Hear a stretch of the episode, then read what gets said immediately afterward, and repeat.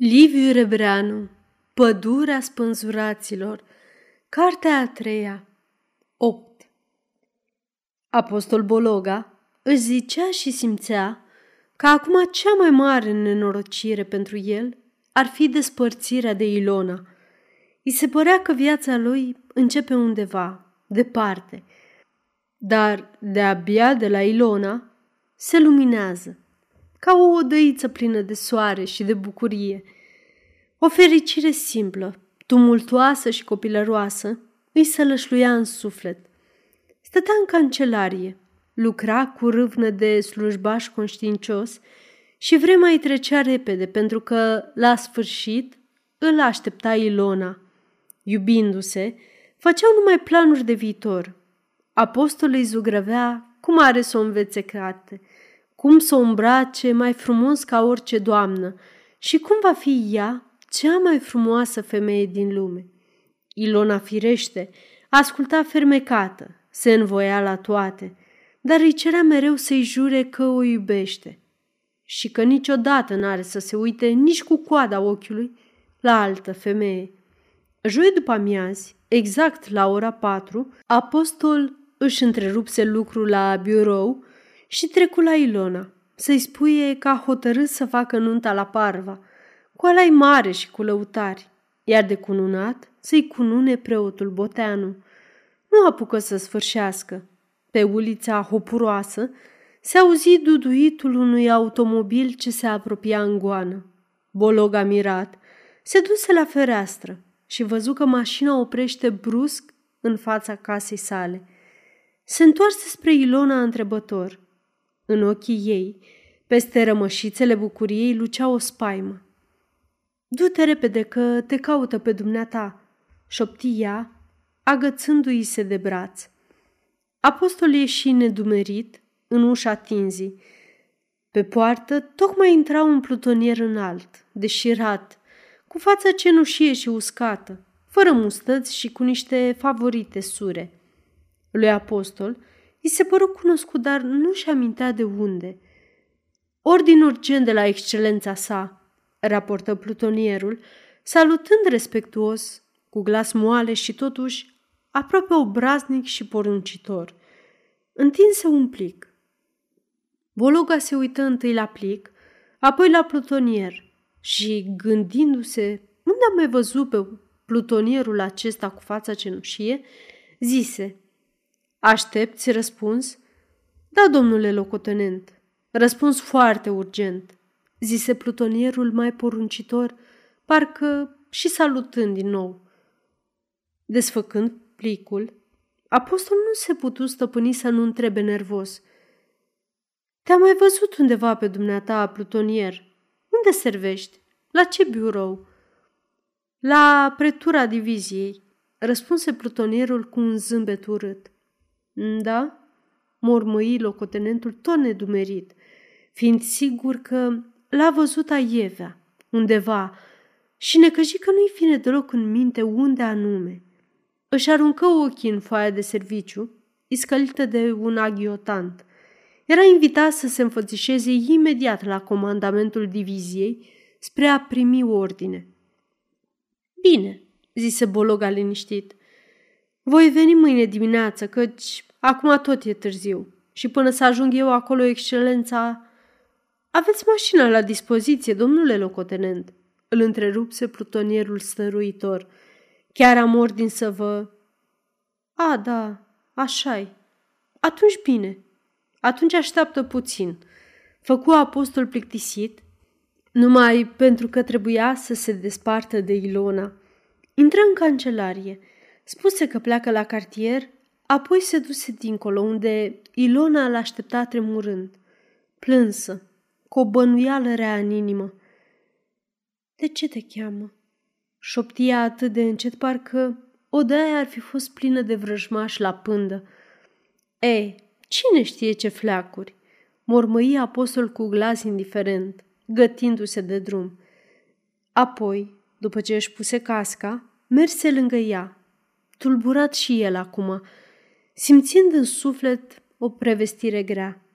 Vrut să-și ascundă însă neliniștea și bolborosi. Ilona, La revedere!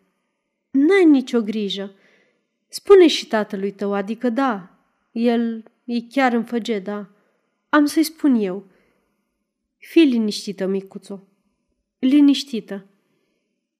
Ia seama pe acolo, murmură Ilona cu obrajii lăcrimați, rugătoare și înfricoșată. Dumnezeu să-ți ajute.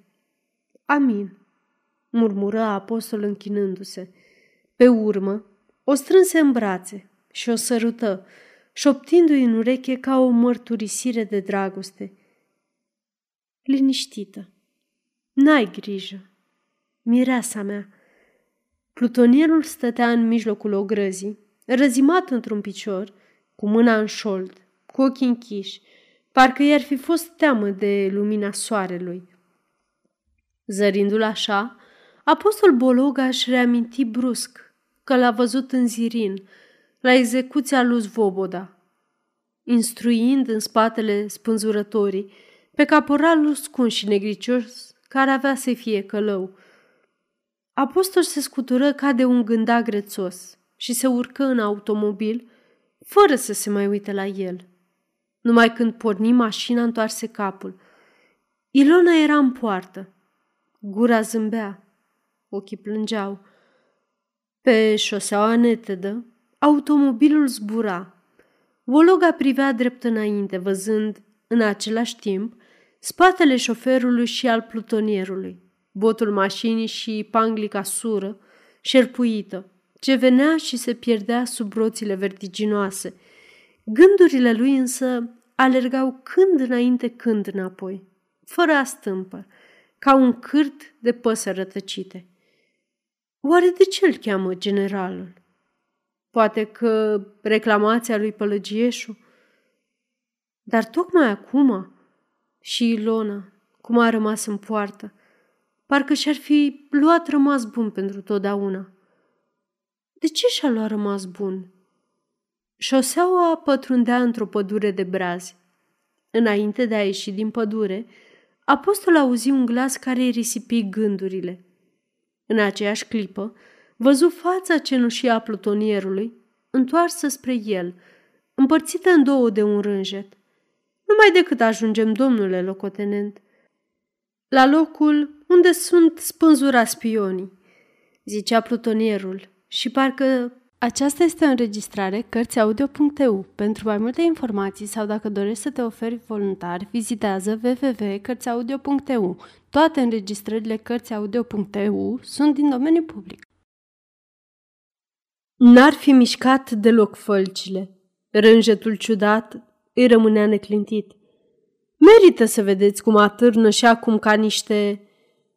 Automobilul, trecând peste o groapă, curmă vorbele plutonierului. Bologa, uitându-se mereu în fața lui, tăcu și întinse doar gâtul, ca și cum ar fi vrut să vază mai bine. Mai este o cotitură, urmă plutonierul cu mândrie în glas. Două, două, strigă șoferul fără a întoarce capul. Așa-i, da, două exact, zise iar plutonierul rușinat, dar cu ochii tot spre locotenent așteptând parcă un răspuns. Glasul plutonierului enerva cumplit pe Bologa. Își smulse privirea din fața lui și o ridică mai sus, înainte. Sufletul întreg îi se ghemui într-o așteptare chinuitoare.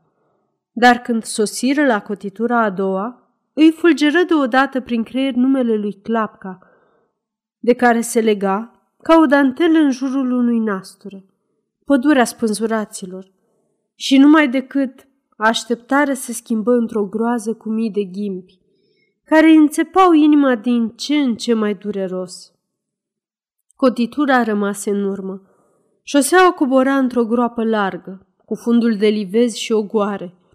În mijlocul groapei, ca un smoc de păr pe o chelie de perucă și cu marginile răsfirate, înnegrea o braniște, Mașina parcă nici nu mai atingea pământul. Plutonierul se uită iar înainte, repede, crezând că locotenentul va porunci să micșoreze iuțeala. Apostol nu vedea nimic. Panglica sură, copaci, braniștii. În câteva clipe, automobilul înghiți cele 400 de metri cât ținea păduricea. Și totuși, lui Bologa, i se păru că a mers o veșnicie. Atât de bine a văzut tot. Pe dreapta erau patru, fiecare pe câte un copac, toți cu capetele goale, legănându-se foarte ușor, parcă numai de vântul stârnit de goana mașinii. Cei doi de la margini întorceau spatele și aveau pinci în picioare. Unul din mijloc, cu niște bocanci plini de noroi, privea cu ochi negri cât cepele în șanțul șoselei și din fața umflată, violetă, scotea limba vânătă spre trecători. În stânga atârnau trei, uitându-se pe șosea dreaptă, nepăsători și neclintiți, dar cu creștetele lipite de crengile de deasupra.